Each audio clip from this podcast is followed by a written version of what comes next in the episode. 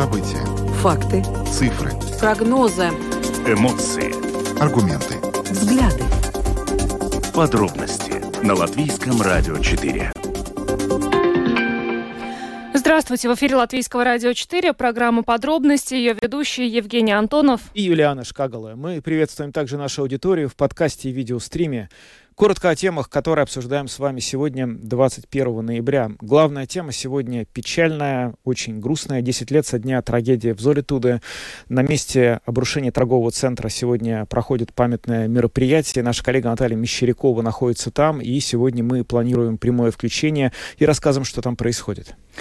А, ну и стоит отметить, что до сих пор а, родственники погибших и пострадавших в этой трагедии а, ждут справедливости. Если мы говорим о решении суда, то, как мы уже неоднократно рассказывали, очень многие им недовольны. Напомню, что суд тогда вынес приговор, согласно которому был обвинен, виновным был признан только один человек. Сегодня адвокат, который представляет интерес интереса потерпевших э, Латвийскому радио 4 рассказала о том, какими будут дальнейшие действия со стороны э, родственников э, погибших и пострадавших в этой трагедии. Затем мы обратимся к истории, которая случилась несколько дней назад и продолжает набирать э, обороты в информационном пространстве. Конфликт с врачом в Восточной больнице. Родственница пациента не согласилась с решением медицинского консилиума о смерти мозга больного и нанесла телесные повреждения врачу-реаниматологу. Мы сегодня связываемся со специалистом, обсуждаем, что там произошло и каковы вообще в этой ситуации могут быть права медицинского персонала. Ну а затем мы вернемся в Золитуда, поскольку с 17.40 до 17 15.44 именно вот в это время а, произошло обрушение крыши а, магазина «Максима». А, будут звучать а, спасательные сирены, после чего состоится минута молчания, и мы в это время как раз свяжемся с нашей коллегой Натальей Мещеряковой, которая будет находиться на месте.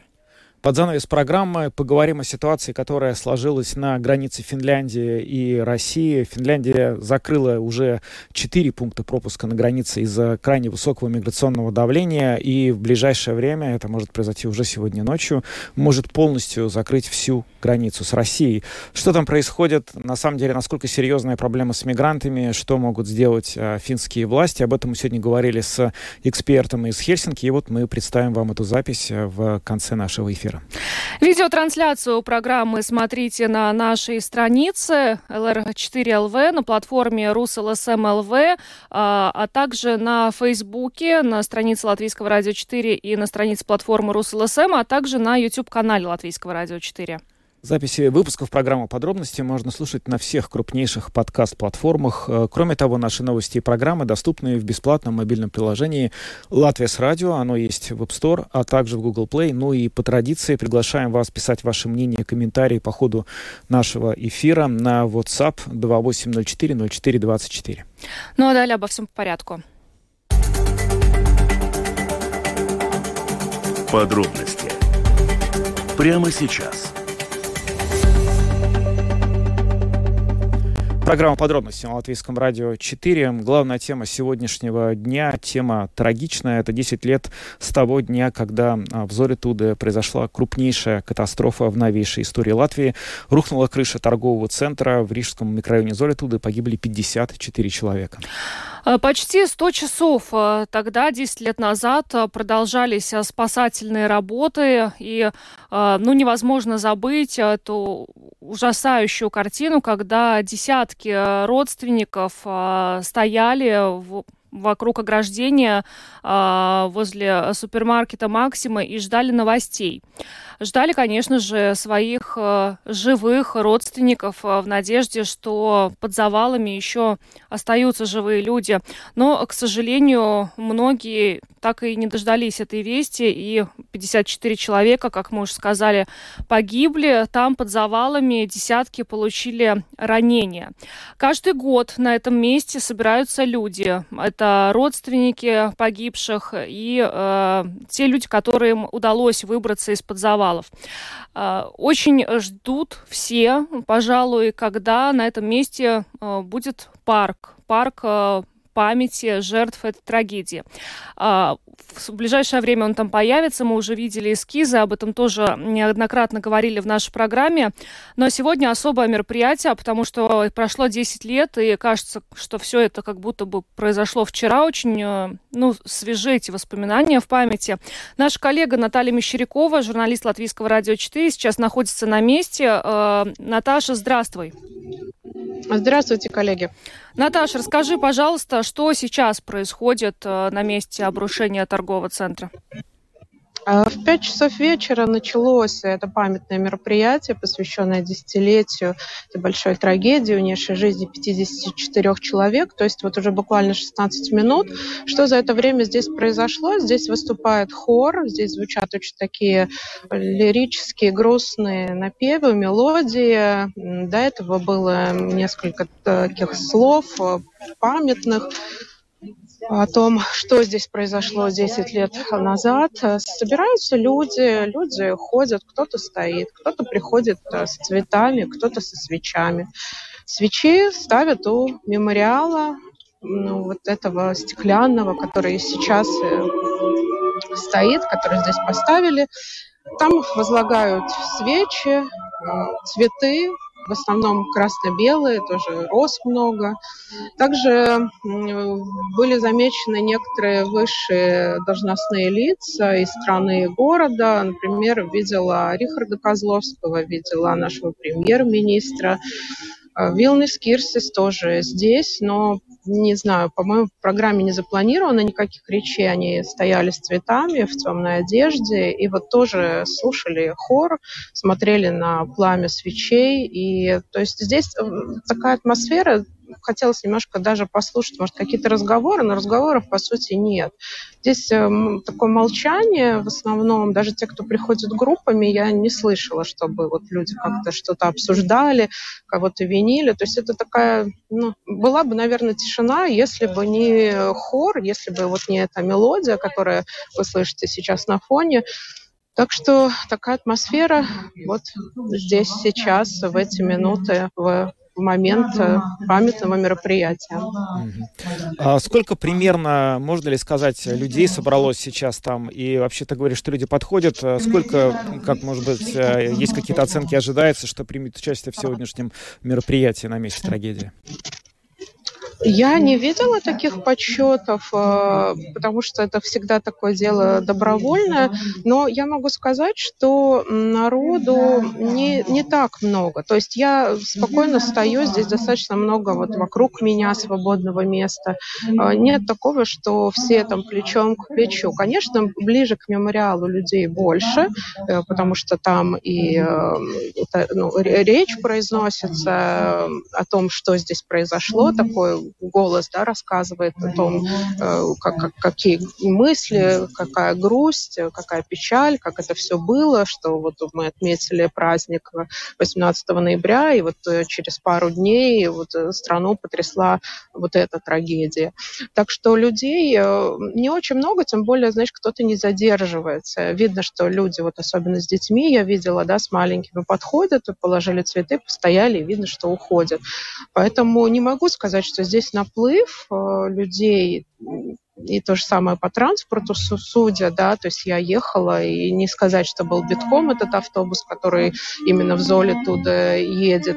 То есть, но, но людей хватает. Все равно, я думаю, те, кто хотел, э, те пришли, для кого это важно, тот, тот сегодня здесь, и хотя бы на пару минут он, ну, побыл со страной, со всеми, потому что, мне кажется, сегодня все на такой а, грустной вот этой траурной, печальной волне все. И ну, здесь это чувствуется. Ты стоишь, и ты как-то вот чувствуешь это плечо, даже если оно не физически с тобой рядом. Mm.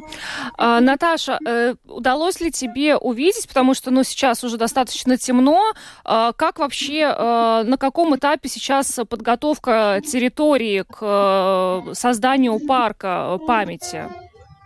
Да, он здесь сейчас за забором, здесь огорожен. Мало того, что забор, еще по периметру большие плакаты, через которые, в принципе, не, не, нельзя подсмотреть. Я к следующему включению, может быть, увижу какую-то да, прореху, дырочку, через которую можно, но то, что я увидела, это такие горы песка, то есть видно, что работают или эскаватор, или какая-то другая техника, то есть так много песка, но больше я пока подробно не могу сказать. Я, я не увидела вот, вот я до туда еще, честно говоря, не, ну, мельком только прошла, и вот обещаю к следующему включению посмотреть, может, увижу что-то больше, на какой стадии создания этого парка сейчас. Наташа, спасибо большое. Свяжемся с тобой через какое-то время. Еще Наталья Мещерякова, журналист Латвийского радио 4, а, вышла с нами на видеосвязь из Золитуда, где в эти минуты проходит мероприятие памяти жертв а, этой страшной трагедии. Ну а тем временем родственники погибших, пострадавшие, все еще еще не скрывают своего недовольства по поводу решения суда. Напомню, что э, суд э, постановил, э, что э, виновным по этому делу является только один человек, это строительный инженер Ивар Сергец. Восемь человек оправдали. И с этим не согласны на данный момент ни э, потерпевшие, ни их адвокаты. И, судя по всему, э, рассмотрение этого дела в суде продолжится еще и ну, какое-то какое время мы об этом еще будем говорить. Да, сегодня достаточно громкое заявление прозвучало из уст представителей общества пострадавших в Золитовской трагедии о том, что латвийская судебная система не обеспечивает справедливости. Об этом заявила э, представитель этого общества Регина Лочмела, и она сказала, что в настоящем это уголовное дело дошло до третьей судебной инстанции Верховного суда, и до сих пор непонятно, когда этот суд сможет его рассмотреть. А, комментарии свой на эту тему сегодня программе «Домская площадь» дала адвокат, представляющий интересы потерпевших Евгения Тверьяновича Бора, которая а, рассказала и о планах, а, как дальше это дело будет оспариваться в суде, и также о компенсациях, которые, на которые претендуют пострадавшие. Мы получили полное решение второй инстанции суда, апелляционной инстанции окружного суда, а, с которым потерпевшие не согласны. Часть первая – это в том, что суд э, посчитал в этой трагедии, которая унесла 54 жизни виновен лишь один из обвиняемых. Потерпевшие считают э, невозможным, что в таком процессе, таким многоуровневым, э, скажем, процессом надзора над строительством виновным э, может быть только одно лицо. И результатом, скажем, вот этой вот одной какой-то арифметической ошибки одного человека может стать вот эта вот трагедия, которая внесла 54 жизни. Это первый аспект, на который обращали внимание внимание потерпевшие в своих кассационных жалобах Верховному суду. И второй аспект, который не менее важен для потерпевших, это компенсации которые были назначены окружным судом. А, назначены были достаточно, так странно скажем, подход был такой математический. Э, за одного погибшего на семью была назначена компенсация в 100 тысяч евро, независимо от того, сколько членов семьи было в конкретной семье. И получается такая необъективная и несправедливая ситуация, если мы оцениваем, скажем, э, разных потерпевших, что в одной семье Э, дети, которые потеряли родителей, например, могут претендовать на 50 тысяч евро, а в другой семье, где членов семьи больше, ребенок может претендовать только, например, на 30 тысяч или на 25 тысяч евро. То есть э, суд не оценил индивидуально боль каждого из потерпевших, а сумму распределила среди всех э, членов семьи. То есть вот это вот, наверное, а, основные процессуальные нарушения, на которые обращает внимание потерпевшие, подав э, кассационные жалобы, Верховный суд. В данном этапе Верховный суд принял 29 кассационных жалоб, от 49 потерпевших. Было подано намного больше, но э, Верховный суд посчитал, что в некоторых кассационных жалобах не были соблюдены какие-то процессуальные моменты, да, и поэтому э, их не приняли. А гражданско-правовой иск, он будет коллективным или э, тоже будет от отдельных потерпевших или родственников погибших? Гражданско-правовой иск пока не подан. И пока это только, скажем, как один из вариантов дальнейших действий потерпевших. Мы будем анализировать решение Верховного суда по этому делу, а, поскольку пока рассмотрение по делу в Верховном суде еще не назначено, еще неизвестно, будет ли это в этом году, скорее всего, нет. Возможно, это будет следующий год, э, это еще потерпевшим неизвестно. И только после того, когда мы получим уже окончательное решение Верховного суда, а, мы его будем анализировать и принимать решения о дальнейших действиях. Сейчас однозначно сказать о том, что будет гражданско-правовой иск э, или против государства, или против каких-то отдельных э, лиц, поспешно будет. В чем принципиальная разница между кассационной жалобой и вот этим гражданско-правовым иском против государства? Что это меняет и как это в контексте этого недовольства потерпевшими исхода суда второй инстанции можно трактовать? Говоря о гражданско-процессуальном иске, если мы говорим это против каких-то государственных институций, необходимо обратить внимание на то, что суд первой инстанции и также окружной суд э, постановил, что учитывая что на тот период времени действовали такие нормативные акты, законы и правила кабинетов министра, которые не предусматривали детальное разделение обязанностей участников вот этого э, строительного процесса и надзора. Я так понимаю, а, что это именно то, что позволило оправдать э, восьмерых из девятерых, да? Э, именно так. Именно так. Это, эта аргументация лежит в основе оправдательного приговора для восьмерых э, обвиняемых. Но в то же время суд обратил внимание и констатировал ответственность государства за то, что в тот момент система строительной сферы не была регламентирована достаточно четко, не были прописаны обязанности этих конкретных лиц на каждом конкретном этапе. Соответственно, пока это решение не вступило в силу, да, решение первой инстанции, решение окружного суда, пока не вынесено решение в Верховном суде, эти нормы и эти выводы судебные, они не имеют юридической силы. Как только э, решение этих судов вступит в силу, э, мы сможем громко говорить о том, что и суд первой инстанции, и окружной суд посчитали, что есть ответственность государства, есть какая-то доля вины государства. И только после этого будет основание юридическое обращаться в гражданский суд конкретными какими-то требованиями. Либо это будет против непосредственно институций государственных, тоже Министерства экономики, которое было ответственно на тот момент за сферу строительства, регламентацию вот этих всех законов, да, и кабинетов э, министров э, правил. А, либо это будут конкретные лица, например, те же обвиняемые, э, которых потерпевшие считают все-таки виновными, чтобы они могли в гражданском процессе возместить какие-то компенсации. Это была позиция Евгения Твереновича Боры, адвоката, который представляет интересы потерпевших. Ну, потерпевшие считают, что их интересы недостаточно до сих пор отражены, что судебные инстанции, которые вели суды по этому громкому делу, в общем, судили всего одного человека несправедливо, и на скамье подсудимых должны были в итоге оказаться, да, получить какие-то наказания гораздо больше людей, чем те, кто предполагалось их получит.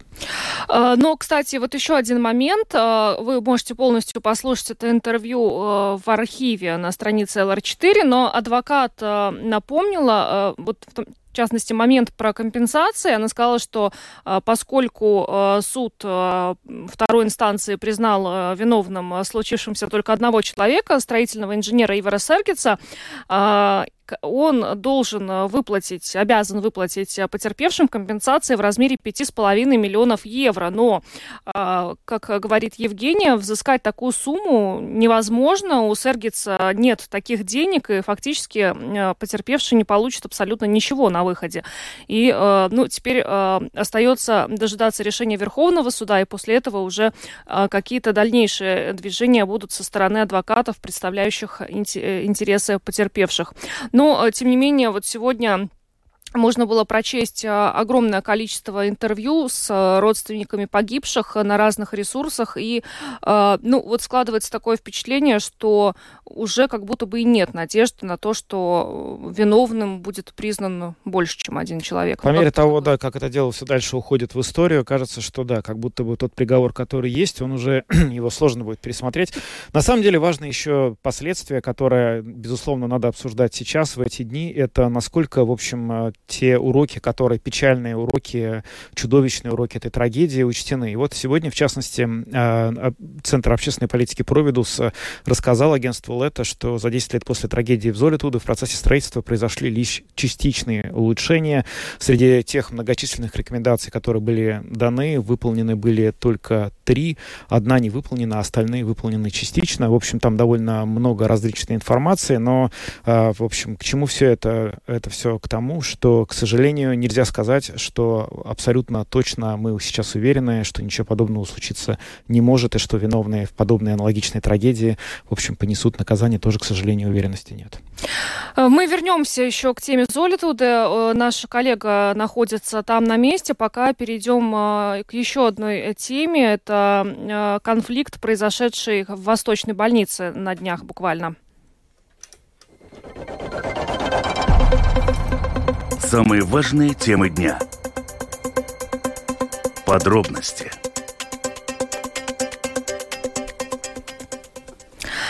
родственница пациента, не согласившись а, с решением медицинского консилиума о смерти мозга пациента, нанесла телесные повреждения врачу-реаниматологу Восточной больницы, которая после этого была а, госпитализирована. Как сообщили в пресс-службе Восточной больницы, пациент был доставлен туда после длительных реанимационных мероприятий. Ему продолжали оказывать медицинскую помощь, после чего были проведены все диагностические исследования, медицинские консультации, предусмотрены предусмотрены законодательством, в том числе, чтобы начать а, протокол констатации смерти мозга. Но а, родственницы пациента не были согласны решением а, консилиума, и вот в результате произошло вот это вот нападение на врача. Но сейчас более подробно эту тему обсудим с председателем профсоюза работников здравоохранения и социального ухода Валдесом Керрисом. Добрый вечер. Добрый вечер. Скажите, пожалуйста, вот такие вот э, случаи, когда э, пациенты, э, родственники пациентов, ну, нападают на врачей, это вообще, ну, у нас э, обычная практика это или это редкие все-таки случаи? Э, насилие э, по отношению к работникам сферы здравоохранения это, э, увы, не такое уж редкое явление во всем мире. Э, и поэтому принят ряд документов, которые направлены на то, чтобы уменьшить, искоренить э, этот э, отрицательный феномен. Но несчастье в том, что повседневной нашей жизни эти документы не так уже активно внедряются, особенно Латвии. И поэтому приходится сталкиваться, ну, вот с такими, можно сказать, уже из ряда вон выходящимися случаями, как, как э, приведенный вам пример насколько мы знаем, вот из э, того, что про эту историю рассказывают, э, произошедшее связано с тем, что пациента после процедуры реанимации врачи решили отключить от э, аппарата искусственной вентиляции легких, то есть фактически ну, прекратить его жизнь. Скажите, вот я думаю, что это очень такая сложная, наверное, в этическом плане вообще ситуация. Какие инструкции у врачей? В какой ситуации они имеют право говорить, что мы отключаем пациента от ИВЛ? И может быть действительно такая такая, в принципе, даже теоретически быть ситуация, что его еще можно как-то оживить, а врачи говорят, что нет, мы должны его отключить? Э, ну, в принципе, э, имеется официальный, скажем так, по-латышски это будет варлейность. Ну, правило, это... ну, правило. Правило основоположения – которыми надо руководствоваться, которые основаны на э, данных научных э, исследований, которые приняты, утверждены э, серьезными международными научными организациями, организациями врачей. То есть это не самосуд, это не какое-то, ну, чисто такое субъективное вот жить или умереть, вот как захочу, так буду решать, это отнюдь не так. Э, принимая такое решение, учитываются как клинические симптомы, так э, и результаты объективных э, исследований. Но это всегда, конечно, тяжелое решение также и для врача. Да, имеют родственники больного, они всегда имеют право не согласиться, они имеют право спаривать. У них для этого есть э, юридические возможности, инструменты, то есть они могут э, э, обратиться к адвокату за помощью, они могут обратиться в государственную полицию, в инспекцию здоровья и так далее, и так далее. Все это предусмотрено в законе, но они не имеют ни в коем случае права на самосуд и на э, насилие. А господин Керрис, вы сказали, что э, есть определенные документы, э, внедрение которых в Латвии происходит очень медленно, и в результате вот э, происходят такие ситуации. Что это за документы и почему они в Латвии медленно внедряются? Ну, профсоюз, профсоюз может сказать, что в данном случае это, например, есть, есть такая э, конвенция Международной организации труда, о предотвращении насилия вообще на рабочем месте, не только в секторе здравоохранения. Оно принято в 2019 году. Есть более, более такой, ну скажем, давний документ, принят в 2002 году, автором которого является Всемирная организация здравоохранения, также Международная организация труда, Международный совет э, медсестер э, и э, Международная организация профсоюзов сектор общественных услуг. Это именно документ направлен против насилия на рабочем месте в секторе здравоохранения. Но внедрение всех этих документов – она требует дополнительных усилий со стороны, в первой очереди, со стороны работодателя. Это работа по стратификации риска, это работа по предотвращению риска э, на рабочем месте, именно специфически по отношению риска насилия. Э, все это требует дополнительных усилий, а также и дополнительных материальных средств. Иногда. А, но нередко, скажем, ну, так будет точнее, пожалуй. Mm-hmm. И, конечно, ну, кто, кто хочет э, особенно себя утруждать, если можно проскочить на авось. Но вот не проскочили в данном случае.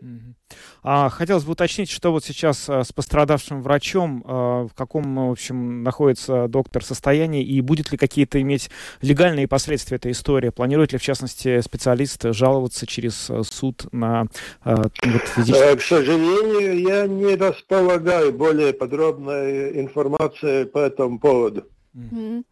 Но, э, в принципе, э, если мы так подводим итог, у нас медики, э, ну, не застрахованы, получается, вот от вот таких ЧП.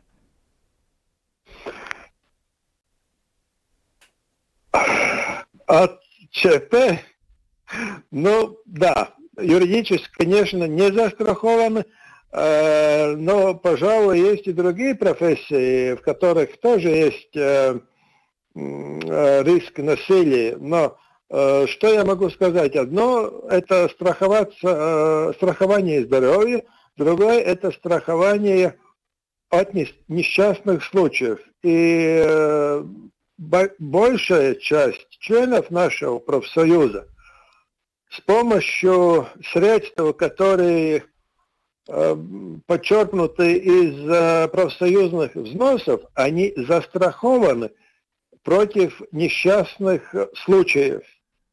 Это есть. Угу. Но это, это не за счет э, средств госбюджета, а именно за, счет, э, за счет э, профсоюзных средств. Понятно. Ну что ж, спасибо вам большое, господин Керрис, э, Валдис Керрис, э, председатель э, профсоюза работников здравоохранения и социального ухода, был с нами на прямой телефонной связи. Ну что ж, вот такие ситуации происходят, да, и как господин Керрис сказал, что не только в Латвии, по всему миру, к сожалению, да, я понимаю, что есть в больницах происходят иногда очень эмоциональные моменты для родственников пациентов, но как-то нужно. Ну да, наверное, это вот тот самый был случай, когда просто человеку, который терял э, близкого, просто не хотелось верить в то, что он его теряет. Но это, конечно, ни в коей мере не оправдание тому, что потом э, такой человек в отчаянии начинает наносить физический вред врачу. Это просто недопустимо ни при каких обстоятельствах. А, мы возвращаемся в Золитуда, где продолжается мероприятие в память жертв э, этой трагедии. Там находится наш коллега Наталья Мещерякова. Латвийское радио 4. Подробности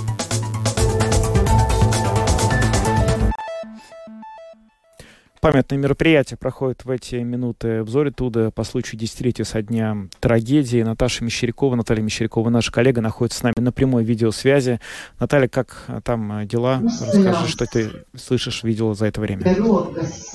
Здравствуйте еще раз, коллеги. Вот э, только что прошел такой очень э, трогательный момент Э, когда в небо поднялись лучи по числу жертв, э, жертв этой трагедии, поочередно называли имена каждого погибшего, имя каждого, и зажигался луч, которые все вместе в итоге ну, соединились в небе, то есть можно было проследить, где начало этого луча, где его окончание, то есть это такой очень трогательный момент, и сейчас вы слышите в честь этой трагедии звучат спасательные сирены. Да, стоит здесь отметить, что именно ну, в это время, примерно в 17.44, и обрушилась крыша э, супермаркета в Золе туда. И каждый год, когда проходит памятные мероприятия, ну вот этот вот момент, это время 17.44, э, обычно, ну вот как-то особенно особенно обозначается сиренами, и э, сегодня еще будет минута молчания, да, насколько мы знаем. Ну, мы видим, Наташа, на, на, на твоем фоне эти э, лучи, которые направ, направлены в небо, да?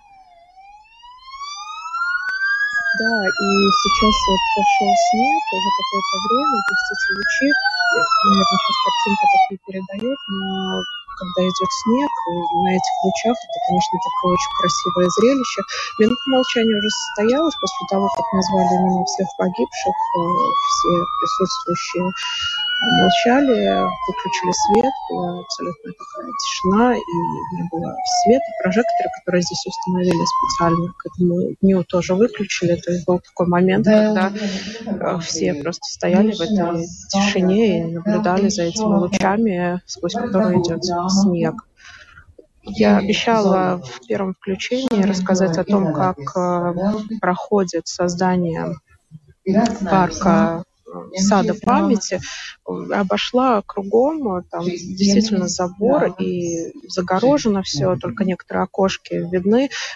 Пока нет очертаний, я, я не заметила, по крайней мере, может, из-за темноты, то есть стоит буровая установка, стоят плиты, много земли, видно, что работы идут. В любом случае, но такого, чтобы уже что-то было видно, что это приближается к тому, что, как, что назвать парком, пока еще нет.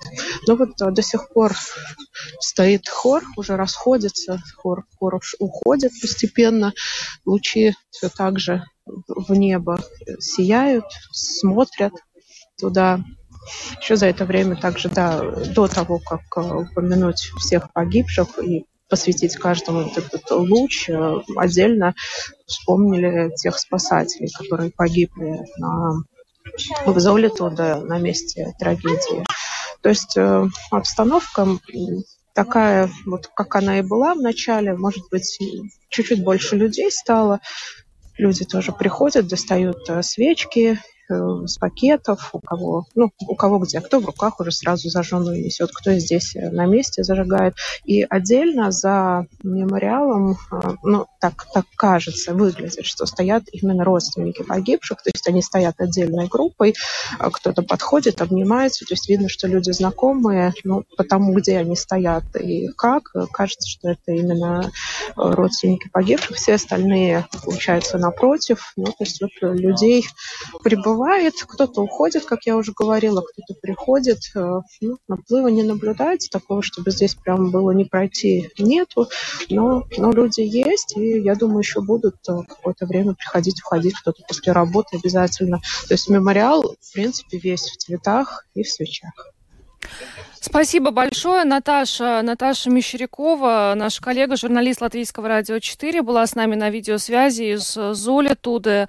А, спасибо тебе большое. В Золитуде продолжается мероприятие в память а, жертв этой трагедии. Наташа уже отметила, что и спасатели э, тоже погибли. Я думаю, что все помнят, три обрушения всего было крыши э, супермаркета. Первое вот как раз в это время, примерно в 17.44 это произошло. И во время второго обрушения уже и пострадали и погибли в том числе э, сотрудники государственной пожарно-спасательной службы. Да, которые прибыли туда спасать, и только вот э, после третьего, которое тоже произошло совершенно неожиданно, если вообще можно сказать, что хоть какое-то происходит ожидаемо. То, к счастью, э, под э, завалами в третьем случае никто не пострадал, и, в общем, не было жертв новых. Но даже вот э, то, что произошло, это, конечно, абсолютно чудовищно. 54 человека — это очень большая цифра для абсолютно мирной, мирного дня в мирном городе. Это просто совершенно невозможно себе вообразить.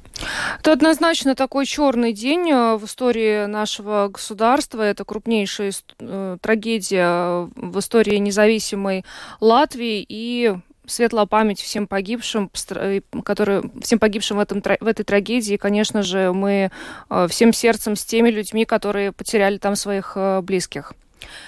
Идем дальше. Самые актуальные темы дня. Подробности. Поговорим немного о том, что происходит в Финляндии. Она внезапно совершенно для себя столкнулась э, с миграционным давлением, которое местным политикам и СМИ все чаще напоминает то, с чем столкнулись э, власти Польши, Литвы э, после того, как вот был большой вот этот вот скандал с Белоруссией, когда был посажен самолет, потом были протесты из-за выборов, и вот Лукашенко организовал миграционный кризис на границе с Польшей и странами Балтии. Ну, Латвия, конечно же, тоже страдает Латвия, до сих пор от Латвия этого кризиса. Страдает, да. да, каждый день мы получаем статистику от э, погранохраны о том, сколько человек э, нелегально э, пытаются пересечь границу. Это десятки нелегалов ежедневно. Да, ну вот а, речь о том, что в таком вот массовом а, в огромном таком масштабе, когда ожидается, что прямо могут десятки, сотни людей штурмовать границы, когда власти помогают э, мигрантам, нелегальным мигрантам эту границу пересекать. Э, вот э, в, в так, с такого рода явлениями Финляндия сталкивается чуть ли не впервые. Ну, то есть было что-то подобное э, примерно 8-9 лет назад, но тогда удалось э, этот инцидент как-то довольно быстро исчерпать. Но вот сейчас все это по новой. Что сделала Финляндия? Она закрыла 4 пропуска на Э, пункты пропуска на границе с Россией, а, опасаясь, что, собственно говоря, если она этого не сделает, то миграционный наплыв будет слишком большим, но это не помогает, давление не снижается. И вот сегодня ночью может произойти так, что будут закрыты вообще все пункты пропуска на границе Финляндии и России. Что происходит в Финляндии на границе и чем все это может обернуться дальше? Об этом мы сегодня говорили с профессором университета Хельсинки Владимиром Гельманом. Вот что он нам рассказал.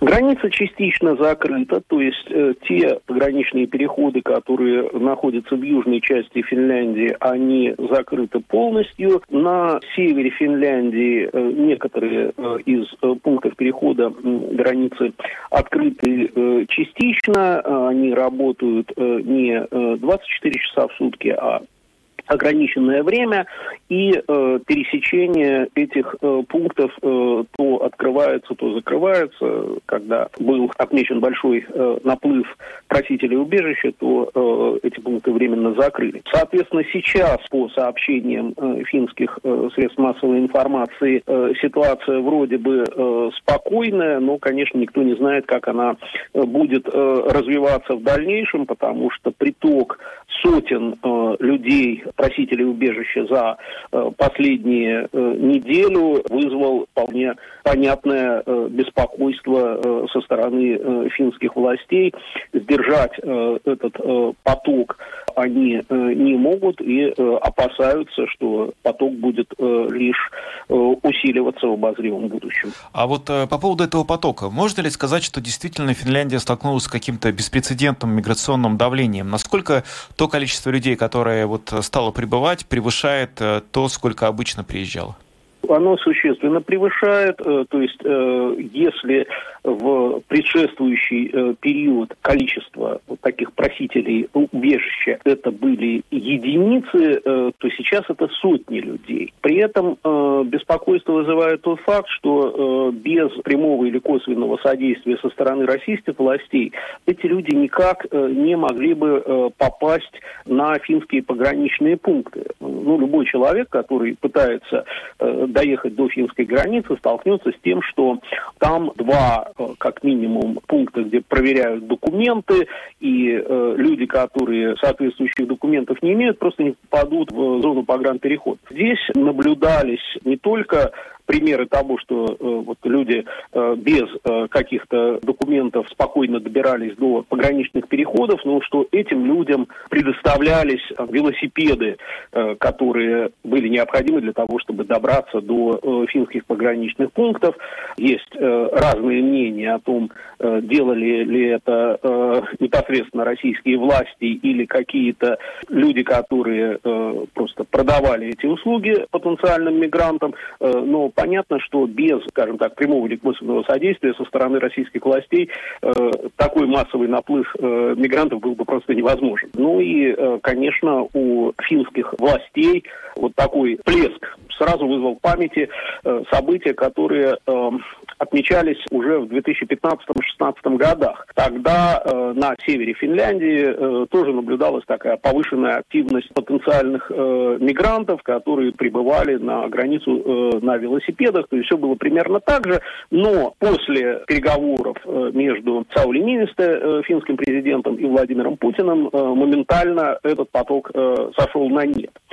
Сейчас, как я понимаю, возможности для каких-то переговоров на высшем уровне, они исчерпаны, и рассчитывать на то, что Россия по доброй воле пресечет вот этот поток мигрантов, финским властям просто не приходится. Ну вот в прессе появляются сообщения о том, что Финляндия размышляет о возможном полном закрытии границы с Россией. Насколько это вероятный сценарий, и если да, в каком случае он мог бы быть реализован? Если э, поток мигрантов будет э, усиливаться, э, то я не исключаю такого развития событий. И э, среди э, представителей э, финского правительства э, есть э, э, те, кто э, открыто выступает за э, такое э, решение. Его поддерживают э, партия «Истинные финны», которые входят в э, состав правительства. Я не исключаю, что э, такое решение может быть принято, пока оно не принято. Но, конечно, если граница будет полностью закрыта, это создаст немалое количество проблем и для компаний, для бизнеса, потому что экономические связи при таком развитии событий будут напрочь прерваны.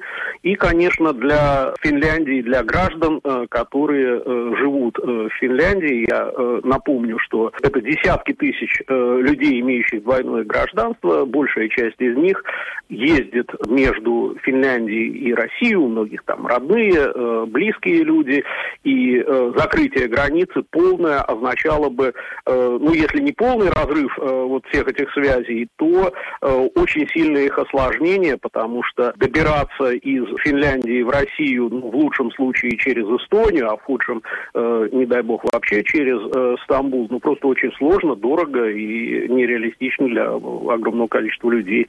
Это Владимир Гельман, профессор университета Хельсинки, который рассказал нам о том, что происходит в Финляндии в свете растущего миграционного давления на границе между Россией и Финляндией, и том, что в Финляндии, собственно, вот уже начинают рассматривать возможность полного закрытия границы с Россией. Кто бы мог подумать об этом еще два года назад. Но на самом деле Финляндия не единственная страна, которая может закрыть границу. Страна, которая может закрыть вслед за Финляндией границу, это Эстония. Она уже заявила о том, что если Финляндия сделает это, то и Эстония сделает это. А причина в том, что вот сейчас пограничный переход, который находится в городе Нарва, пишет переход Нарва-Ивангород, он, по сути дела, остается единственным, который ближайший к Финляндии. И в этом случае Эстония опасается, что все вот давление, которое сейчас оказывается на Финляндию, оно просто начнет стекаться в этот вот город. И, конечно, этого они совсем не хотят. В общем, вот такие события могут последовать уже в самое ближайшее время. В завершение еще хочу э, добавить, э, что э, наши коллеги с платформы РусЛСМ в, в эти минуты продолжают спецэфир. На РусЛСМ вы можете его видеть. Это спецэфир, посвященный трагедии в Золитуде. В том числе включения продолжаются прямо с места проведения этого памятного мероприятия. Ну и также на YouTube-канале платформы РусЛСМ размещен э, сюжет, который возвращает э, в тот день, 10 лет назад, и восстанавливает хронологию тех событий, и коллегам с платформы РусЛСМ удалось пообщаться с людьми, которые пострадали в этой трагедии, которые потеряли там своих близких. Ну а мы на этом завершаем. С вами были Евгений Антонов, Юлиана Шкагала, звукооператор Андрей Волков, а видеооператор Роман Жуков. Всем хорошего вечера, всего доброго. До свидания.